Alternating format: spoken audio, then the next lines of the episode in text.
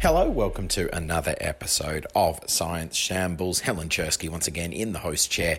This week, Robin is back from his world tour with Professor Brian Cox, but uh, these episodes were recorded while he wasn't back, and that's why Helen is here. But as proof of Robin being back, he is doing a run of Chaos of Delight at the Soho Theatre this week, if you're listening to this on release day, July 8 through to July 13. Tickets available for that are from Robin's site, robinince.com, or the Soho Theatre website. Helen has got a couple of events coming up at the Science Museum as well, so uh, check her out on Twitter for details of those. Remember, you can support everything we do at Cosmic Shambles by going to patreon.com slash bookshambles and pledging as little as a dollar a month. And you'll get extended episodes of Book Shambles, which is back this week, and lots of other offers, including uh, free tickets to lots of our events, go out to our Patreon supporters as well. So if you can spare a dollar a month and like what we do, head over there. Now, on to this week's show with our guests, uh, Dr. Michelle Dickinson, who you might better know as Nano Girl, who's over in the UK at the moment promoting uh, the UK launch of her kitchen science cookbook. Regular Cosmic Shambles event goers and uh, listeners or uh, watchers of um, audience, that's the word I'm looking for. I should have just said that, that would have been easier. Uh, regular members of the Cosmic Shambles audience uh, will know Michelle from the Kitchen Science video series she did with Ginny Smith on the network. In the summer of last year, she's been on Book Shambles and Science Shambles before, was part of our Cosmic Shambles live tour of New Zealand. And our other guest is Dr. Suze Kundu, who you may have seen at one of our Nine Lessons shows or as part of the Cosmic Superheroes photography exhibition. Nanoscientists both, and here they are with Helen. Okay, we've got three thumbs up from behind the magic window there. Uh, welcome to Science Shambles. I'm Helen Czerski, still standing in for Robin Ince, who is still swanning around the world with Brian Cox on their Universal tour. Um, and yes, so this week I have with me in the studio Michelle Dickinson and Suze Kundu, who are both in their ways exp- well, they're both nano girls, I was going to say, but you actually called Nano Girl, Michelle, and then Suze does. You you sort of had similar. I think I'm more of a material girl. Materials, I think okay. I stole that from Madonna. That's good. I feel like we're tying into your Manchester conversation about building superhero names for our, you know, alter egos for our Oh, I am So Manchester much. accent out in that case. So yeah, we have our superhero names and we use that for what we do. As both material scientists and nanotechnologists, and having known each other for years, it's quite nice to all be in the room. yes, It really is. It's and a real Michelle, you're visiting for a few weeks from New. Zealand. I am. Yes. Hello. Your weather's rubbish. Sorry. Last time we were in the same room, it was on the other side of the world, so it's nice to be here. Um, so there's lots of stuff to talk about. Let's maybe just talk. Um, let's start a little bit with some of the nano stuff, just to just because that is one of the things that you two have in common. And what are the big sort of stories? I mean, nanotechnology is one of those because it was a word which it, it's gone through phases, hasn't it? It was kind of exciting because it was new, and then it was people were trying to say it was bad thing and grey goo, and now no one. It's turned into so many different technologies. I think that no one knows what to do with it. What's what's the sort of evolution of nano things? Which of you wants? Effectively, nanotechnology has been around for millions of years. We see it in nature, and in fact, a lot of research that goes on around nanotechnology is inspired heavily by nature. It's people trying to catch up with what nature's been doing for, for millions of years. So, particularly, at least in my area of research, I was looking at artificial photosynthesis. So, I was using nanomaterials to try and capture sunlight energy and use that to split water to make hydrogen, to use as a, a nice cheap, clean fuel. And I think nanotechnology itself, because it has been around for ages, it's great, but we are trying to catch up. But the fact that we gave it a label, or at least, you know, Richard Feynman, I think back in the day, started with tiny machines. There's plenty of room at the bottom. Um, There's a very famous essay, wasn't it? yeah, Called There's plenty yeah, of room, which is which I highly recommend. You can Yeah. find it online. Uh, highly recommended. Absolutely. And it was written in the 50s, was it? It was Uh, about 60s. but 50s it was very 60s, prescient. I think. Yes, yeah. yeah. And it, it kind of opened up this new world of investigation. And I think it was Eric Drexler beyond that that then started to really push for nanotech research and gave it this name. And so it sounds awfully futuristic. And of course, we went through the bad PR phase where people started to realize that because of the scales that we're looking at, you can get this interaction of these materials with things like DNA. They can permeate through, you know, a nucleus a wall of a cell and start to mess around with things. And so, of course, that's a problem. But, you know, thankfully, we've also had a rise of ethics and things as well. So the research that, that people are doing it's sort of future facing, and a lot of nanotech is facing a lot of the big global challenges that we've got, like energy and clean water and antimicrobial resistance. But actually, what I really love is that, for, at least for me, it feels like we're sort of looking back to nature in a lot of what we're trying to do here and trying to mimic that in a really efficient way on the macro scale. So, Michelle, where do we find nanotechnology now? Like, where uh, it's now, it's it's it's maybe some of it leaving the lab now. What what's it doing?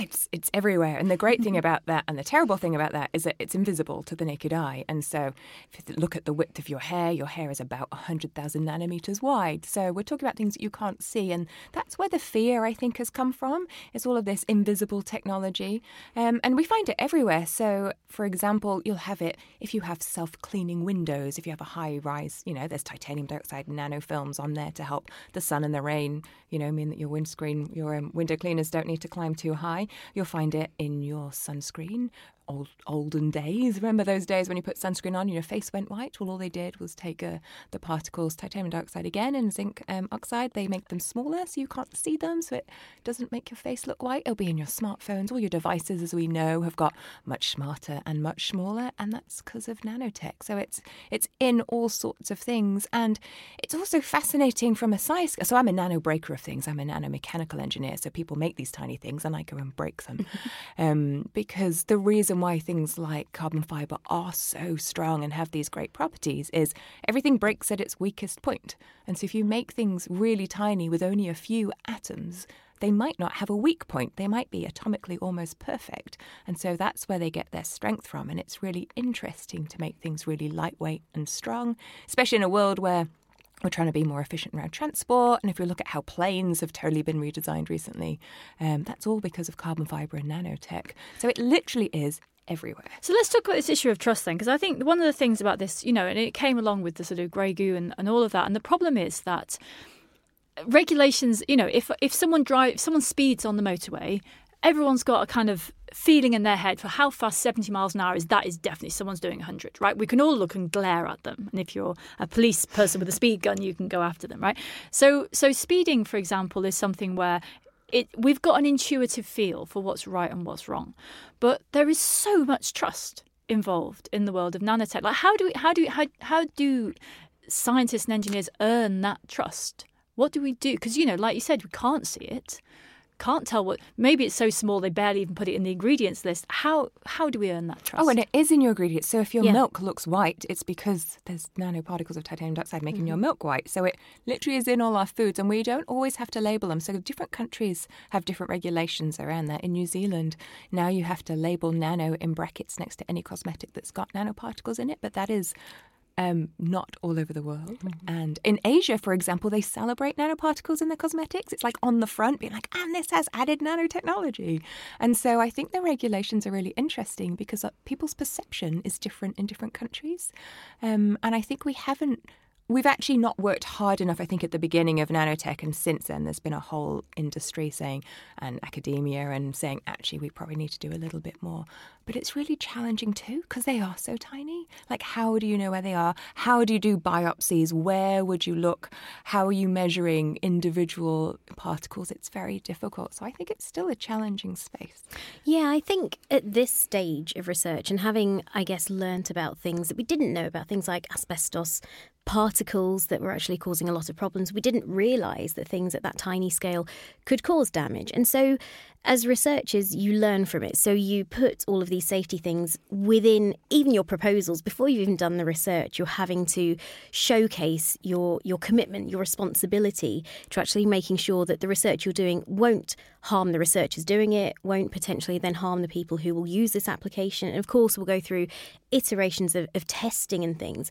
But I think one thing that scientists and researchers generally need to do actually is sometimes be a bit more transparent and a bit louder about these things that we're putting in place to to remind people that we do things to help not to not to harm anybody. Research is done ultimately to help people, and I think maybe being a bit more open about the the methods that we put in place and the the safety precautions that we put in place to make sure that that remains the case. We need to shout about that a bit more. I think. And how does it work? So at the moment, you know, I'm an ocean person, and there's the the issue the, the, the questions about microplastics not just in the ocean but in the air and the mm. soil all these places suddenly it comes to the fore and micro is big; it falls outside the definition of um, nanoparticles however um, we are there is now evidence i think starting to be evidence of, of these tiny particles that are inside all of us actually doing some harm because there's a difference between them being there and then doing something. And so has that worry? And people have gone, oh, what do you mean that you mean I'm breathing in microplastics? And I'm like, yep, they're all there. Uh, so how is that affecting the world of nanotechnology yet? Is there a kind of trickle down effect that? Or are you just is it so separate that you're not affected by it? I think and, and microplastics is really interesting. I think when we talk about nanotechnology, people say, oh, nanotech, it's all bad. And actually, we have to remember it's just a size scale. And what's more important is the material that we're talking about. So, the reason why microplastics are such a challenge is because they have a charged surface, is because we know that toxins are trapped in the ocean, is because they're basically big sponges for terrible things. Um, and so, when we talk about nano or microparticles, we have to also talk about the material that's involved. So, you've got inert materials like gold and like silver that we're using. Most people wouldn't complain about having eating gold. I think you can do that in posh cafes and posh cocktail bars right. in and Soho. So it's in your socks, though. Nanoparticles of silver are yeah. in your socks. They're antimicrobial socks. Apparently, they don't smell. They're in a lot of active wear now. And so there's real crossover between the research and being in your commercial products to stop you stinking while you are sweating um, is really interesting because people aren't afraid of their socks. But then we talk about, oh, nano this and There is a disaster movie in that, though, somewhere. I mean, it's coming, isn't it? when the socks come alive. Attack of the nano socks. But yeah. you know, people talk about the size, and I don't think it's the size that actually is the challenge. The size gives us amazing properties. Mm-hmm. It's the material that's the issue. But it's the issue with the size, though, that you feel that they can get through things because we have we spend a lot of our world is basically made of barriers. Our cells are little barriers; they're keeping the inside of the cell in and the outside of the cell out.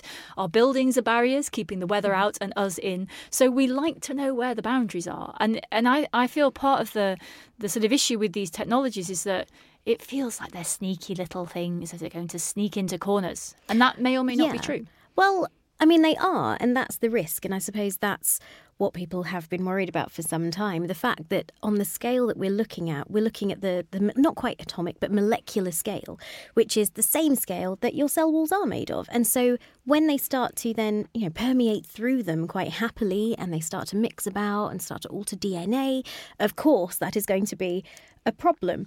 Um, but I think we do need to remember that a lot of the work that we're doing, it's not just kind of free floating nanoparticles in the air. A lot of these are embedded in composite materials and things. They are used appropriately so that these things don't happen. So, to the best of our ability, they are contained in a safe way so that you don't then get accidental shards of or tiny particles of anything abrasing off, brushing off, and you know, it's it is a lot safer. But again, when you get to the application stage of that research, all of this is taken into account because we're always learning. So what's, let's have let's have a bit of a hooray for the nanoparticles. So I think one of the things, one of the difficulties with this is that it's very hard to get to specifics, like you say, because they're sort of either very general or they're everywhere. You're like, well, where exactly are they? So apart from the socks, is there an example either of you? You know, I want nano socks. I'm in for that. Um, uh, is there an example that, that each of you could give where you Uh, nanotechnology has made something possible, a specific way in a specific place. It made something possible that was not possible before, or did it much better? Is are there are there simple examples like that, or is it Oh, well, let's start with your smartphone. Everybody has a smartphone, right? You probably think that it works by magic. That's what most people think. But when you actually touch the screen on the glass, you might think, oh, I'm touching glass and that's really cool. You're not. You're touching nanowires and they're invisible and you can't see them and they're in the glass and they're picking up. So just describe that structure. Describe so what you're touching. Inside the glass of your touch screen device is basically a grid of beautifully arranged nanowires, and they are um, putting out a constant current. And so that current stays the same until you touch it because you're made of atoms which have electrons, and electricity is just a flow of electrons. And so as you touch them, and this is why your phone doesn't work when you've got gloves on, um, you're basically putting a new charge there, and, and the grid picks up that there's a new charge at this specific point, and so that's how you know you're touching it. And so this is like a sort of, you know, I mean, I'm a badminton player, so I think in terms of badminton nets, like that. but that kind of just grid like that, of lines going yeah, and that's why your phone battery kills your phone because it's constantly powering your screen and putting out this constant charge. So you couldn't have your smartphone work in the way that it does. And it has to work in that way because touchscreens, you couldn't have it work on pressure because when you put it in your pocket, it would go off. You couldn't have it work on temperature because we know that with our different genders, actually, we have a big variance of how cold or hot our hands are. And that happened once, and I'm not going to name the company, but they made a touchscreen that was out of um, temperature sensitivity, and they had an all male engineering team, and they only tested it on themselves. And anyway, 50% of the population couldn't use it. Just saying. And that's why we need representation and research. Um, and so it's in, you know, things like your smartphone that you're actually touching, and you may think, oh, it's a big slab of glass and it's magic, but it's not. It's nanowire. So why is it? So I was fascinated. I I um I don't I don't buy many phones. I I, I, I keep them until they absolutely stop working. Mm-hmm. And I have broken the screen on the Smo, and you you know on the phone, and you get this like that little spider web of things, and mm-hmm. it's a touch screen still. And I was mm-hmm. fascinated by Yeah, that. because the glass doesn't matter. The glass is just a small part of it. What actually matters when you're touching it are these nanowires that you can't see. Okay, phones, right, Suze. I am actually going to pick up on the titanium dioxide stuff because that was my area of research. And actually, the self cleaning glass was something that my PI, um, Professor Ivan Parkin at UCL, um, helped to create with Pilkington Glass. So it's an incredible thing. The self cleaning glass is one thing. It does mean that you're not having people kind of hanging off the shard, for example, cleaning the windows. And it's Although I think It's it was designed so you could do that. Oh, yes, because a, yeah. a colleague, someone I worked with, was the the rope consultant on how you were going to get people from the top of the Shard down to clean the windows. Um, But better if you don't what have to you won't find is the same kind of technology in the Burj Khalifa, for example, because the Which self-cleaning is just that, which is a very very tall building. Which is it the still the tallest building I in the world? I think it is, although I Never think quite sure maybe a building record. next door that's Okay. rapidly catching up. Um, and so But it's like you- 500 you metres tall or something, it's- 508 yeah, it's like kind of I think close to Yeah. a kilometre or something in, at the Burj Khalifa. You know, it's a ridiculous height, um, but you won't see the self-cleaning glass there because you need the water as well as a tiny portion of UV that's in the sunlight that So hits So how does the self-cleaning glass work? So it's it got a to do with nano layer of titanium dioxide again. And titanium dioxide is interesting because, as it is, um, the kind of electronic properties that you need to excite it effectively, because it's a semiconductor, falls within the ultraviolet range of light. So you can use about 2% of sunlight that hits it to activate it. And when you do that, you're creating, again, these charged species on the surface of the glass. And it does a couple of things. So these are not animals; these are atoms or molecules They that have lost an electron or two. Exactly, yes. So actually, usually kind of gained, and they've left behind, you know, a sort of a hole, a, a positive hole. So you've got these negatively charged um, creations, and what happens is there's a sort of two-way process of this self-cleaning action. And the first is you charge the surface, and these charged particles can start to break down some of the organic matter that's landed on that surface. But the second way they do it is that they start to make the glass super hydrophilic. So when rain lands on it, rather than creating a kind of flat dome of a raindrop on this surface, it actually spreads out very, very flat because the surface is super hydrophilic, so it really loves water. So water spreads across it, and as these water droplets join up, they effectively make a continual sheet which runs off this surface, cleaning away the broken down organic matter that, that the so the whole thing is, is a sort of found, uh, fountain, like a waterfall almost. A very It's thin, not- yeah, very, not very quite thin as layer. dramatic but- as that. I mean, well, but with the rain that we've had today, not far off. But absolutely, and so that's how it manages to actually keep these these windows clean. And so the same kind of action, the same mechanism, we call it photocatalysis, which is the speeding up of a reaction in the presence of light, can be applied to a range of different things. So my um, my water splitting was actually based on the same kind of mechanism. Another area that we were working on, which I really love, again using titanium dioxide, was to create antimicrobial coatings. So you can coat everything in a hospital um, with this stuff. And as long as you have the right kind of light shining on it, it can start to break down a lot of these kind of superbugs like MRSA potentially. But the problem is because titanium dioxide is only using a couple of percent of the sunlight, it's not going to really be very efficient. So, by introducing a whole new range of impurities in the form of other nanoparticles like gold and silver, you can start to tweak the electronic properties. So, actually, you need a slightly lower energy of light to excite this material, which means that you're actually then utilizing a greater proportion of, for example, the solar spectrum if you had these out in the sun. So the benefit, so the benefit, the reason this this is nanotechnology and not just titanium paint Mm-hmm. is that first of all, you only need a very thin layer. So you're not not wasting extra material, and also that when it's that thin, you basically can't see it.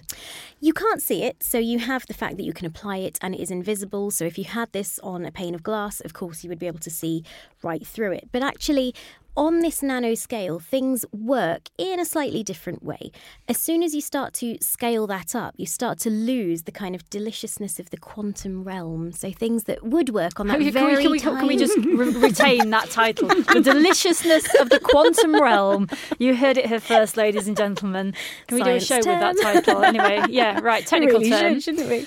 Go Um, on. So as soon as you start to scale up, um, as you tend towards the macro scale, you start to lose these properties. I mean, the classic example, of course, is graphene versus graphite. Mm-hmm. So you can have very ordered graphite, which is many, many layers of this sort of two-dimensional graphene, and it will retain some of those properties, but it then starts to lose its flexibility. It starts to become brittle. It starts to be less good at conducting heat and electricity because you have all these layers kind So of So it's the same stuff, Exactly just the same stuff, and Well, that yes. takes away some of these exactly additional exactly bit exciting bits of thing, science that it does. Yeah. Okay. And an easy way to think of that if you don't play with nanoparticles is to think of stained glass windows.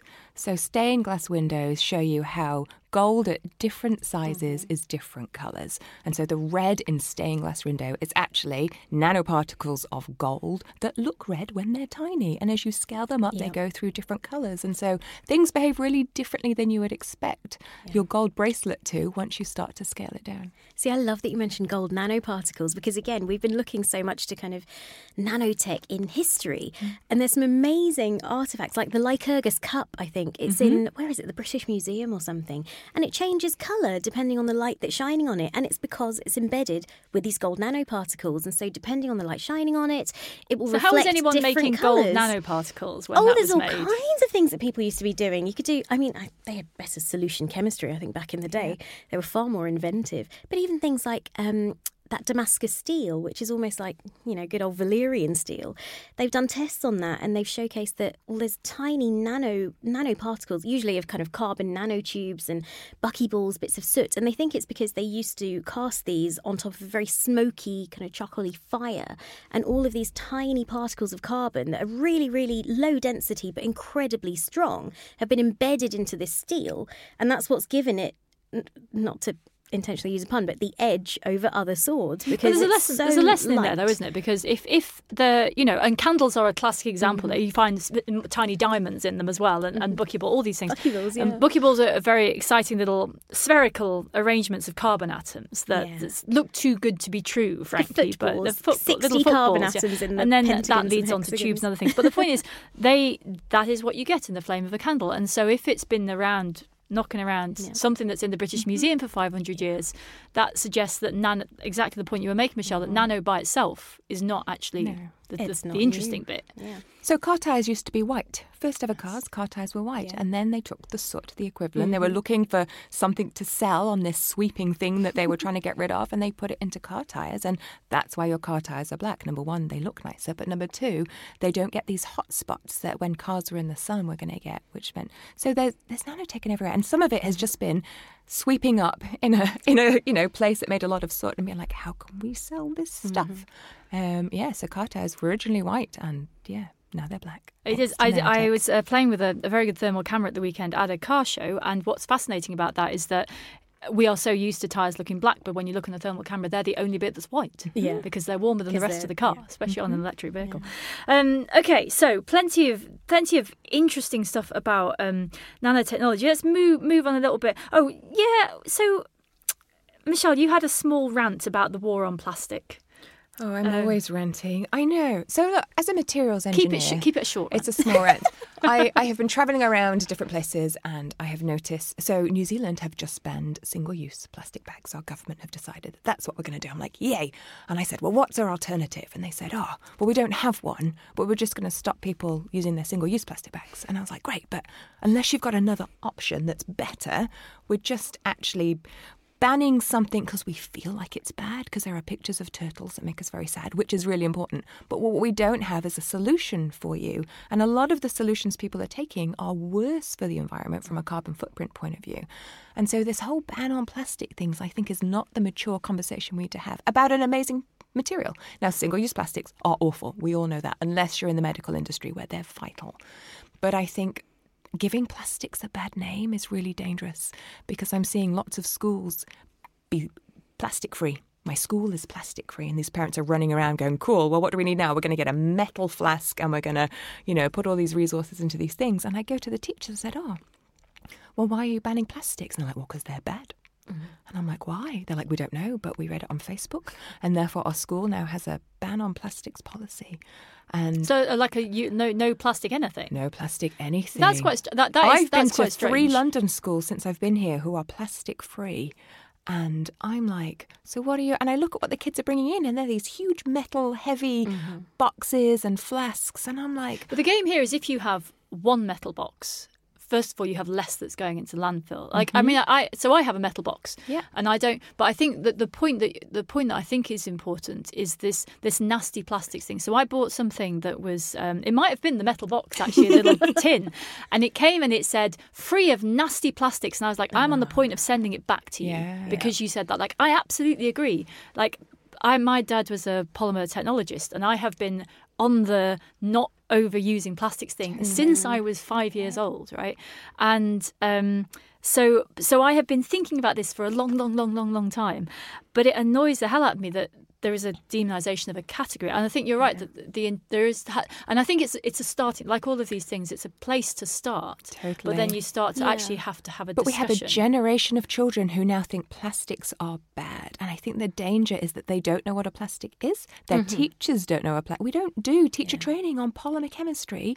You ask them to look at the recycle number, and they say, "Oh, it's recyclable because it's got a triangle, not," and the number inside mm-hmm. says whether it's polypropylene or polyethylene. But I would defend. I mean, there is so much plastic packaging that is completely unnecessary. Totally agree. That I think that you can go a long, long, long, Absolutely. long, long way.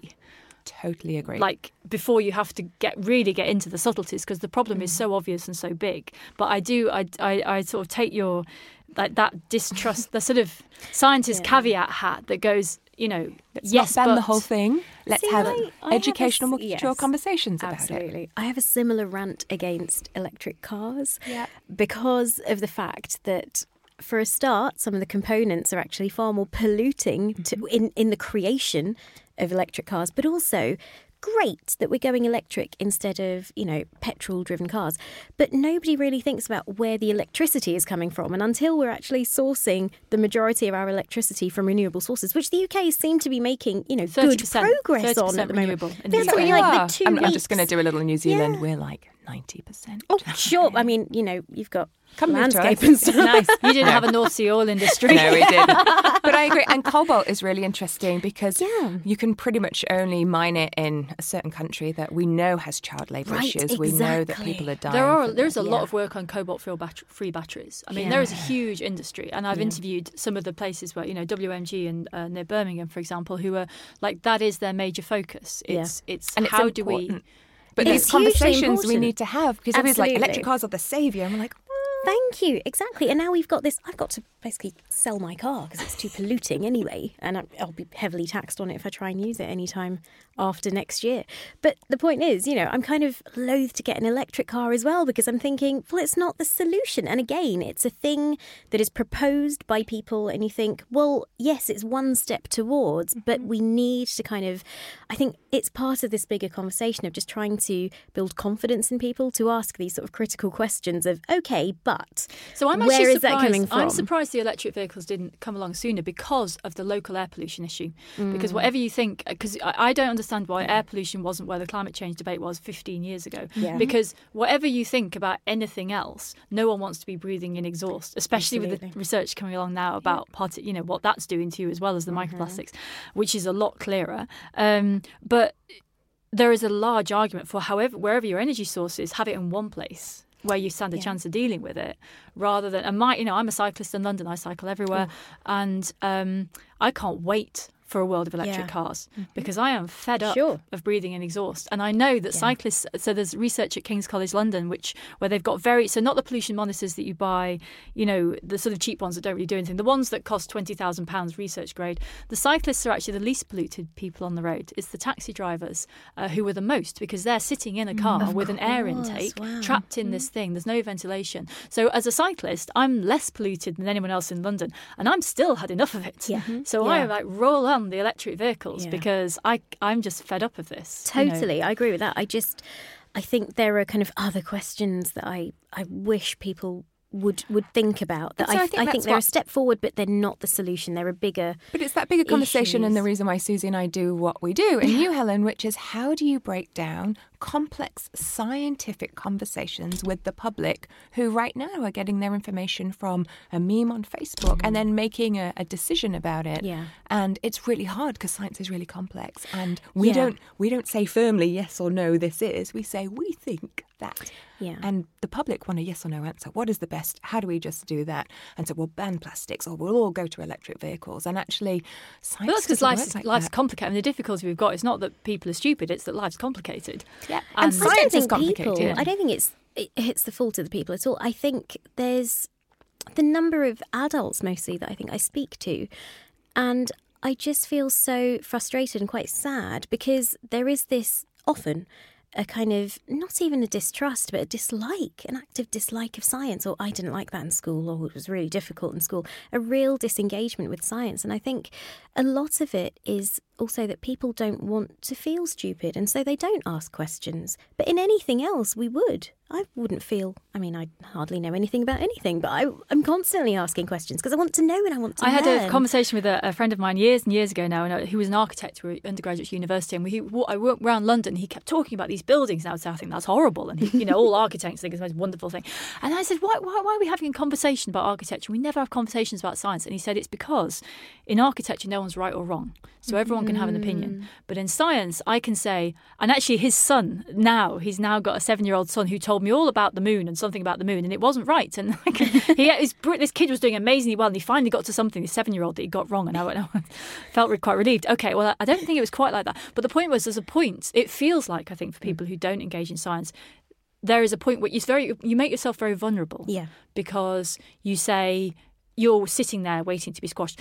And now we haven't got too long left. I did want to. It's, it's related to this. I did want to move on to it. Um, Michelle, I was looking at your website. On there was a particular project about um, that you did with Maori communities about science, and they're sort of in, you know having a two-way bilingual conversation about um, their view of the world and the scientific view of the world. And I would really like to just dig into that a little bit because I think this is one of the w- ways to address that problem. Right? Is that is you listen and you understand and you respect. Tell us a little bit about that project. Yeah, so having been in academia for a while and not seeing the diversity that I would like to see, I thought about, well, how do we do research into where the challenge is? And some of the challenges that there are whole communities of people who don't feel engaged with what I'm going to call Western science, the way we take a petri dish and we do a test tube.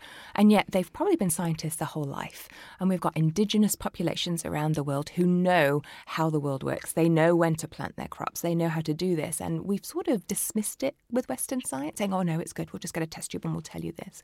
And so I've become really interested in Indigenous um, science and how we communicate and learn from Indigenous populations. So living in New Zealand, um, Maori people um, are incredible and they have this thing called Mātauranga Maori, which is basically the way that you learn from the earth and the world. And we have a real challenge in New Zealand that our Maori populations are not engaging with science. They're not studying it at school. They're not going to university.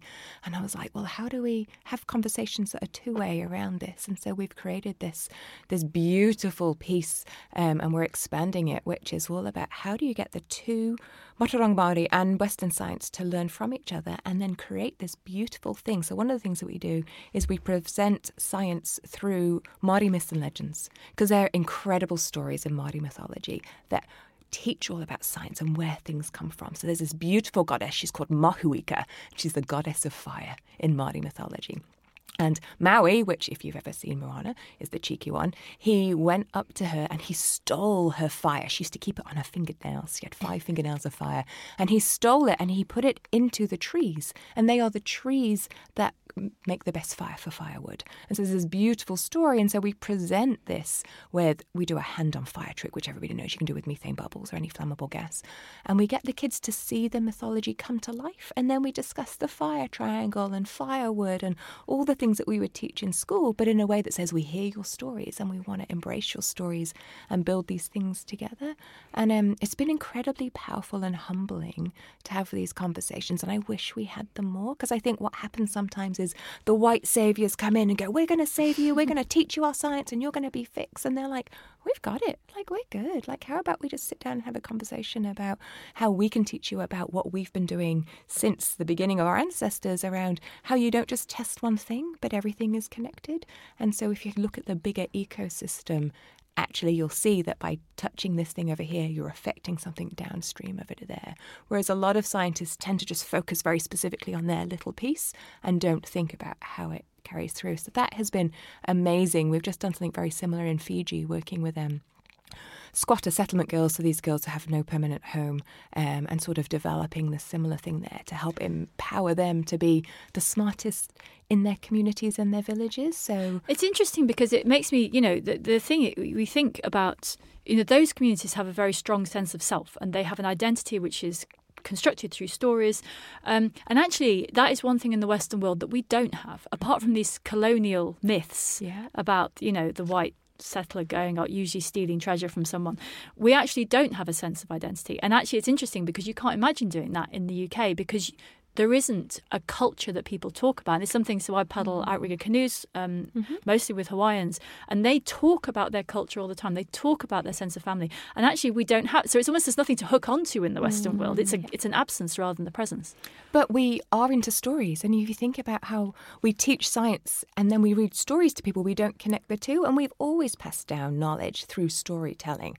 And so one of the things that I'm working on now is how do we tell stories not just with our indigenous populations who are teaching us so much about storytelling, but here in the UK, how do we tie our stories to our science and maybe try and deliver science in a way that's a little bit more appealing, maybe a little bit more welcoming, because we've always separated English mm. and science. Those were two separate things, and you're either good at one or good at the other, but they're all related. Um, what's the name of your project? Where can people find out a little bit more about that? Oh, so our Māori project is called Matatoa, which is the Māori word for a word for discoverer.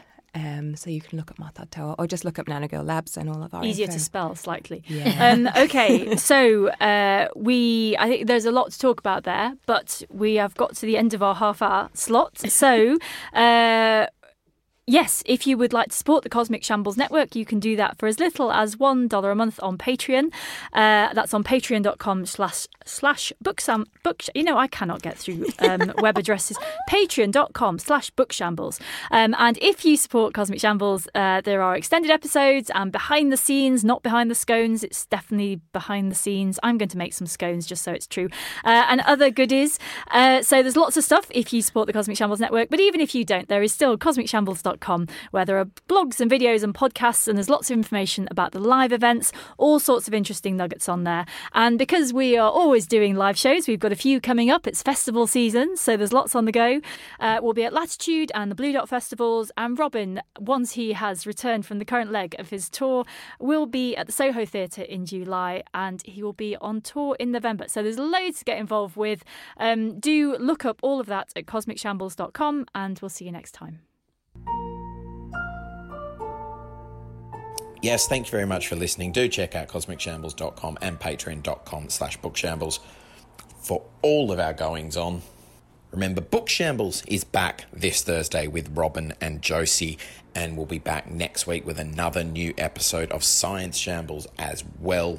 Which, if I'm not mistaken, will be the episode we recorded at our sold out event at the RI recently with Helen and Susie Gage and Lucy Green and Linda Cremonesi. Until then, have a great week. This podcast is part of the Cosmic Shambles Network.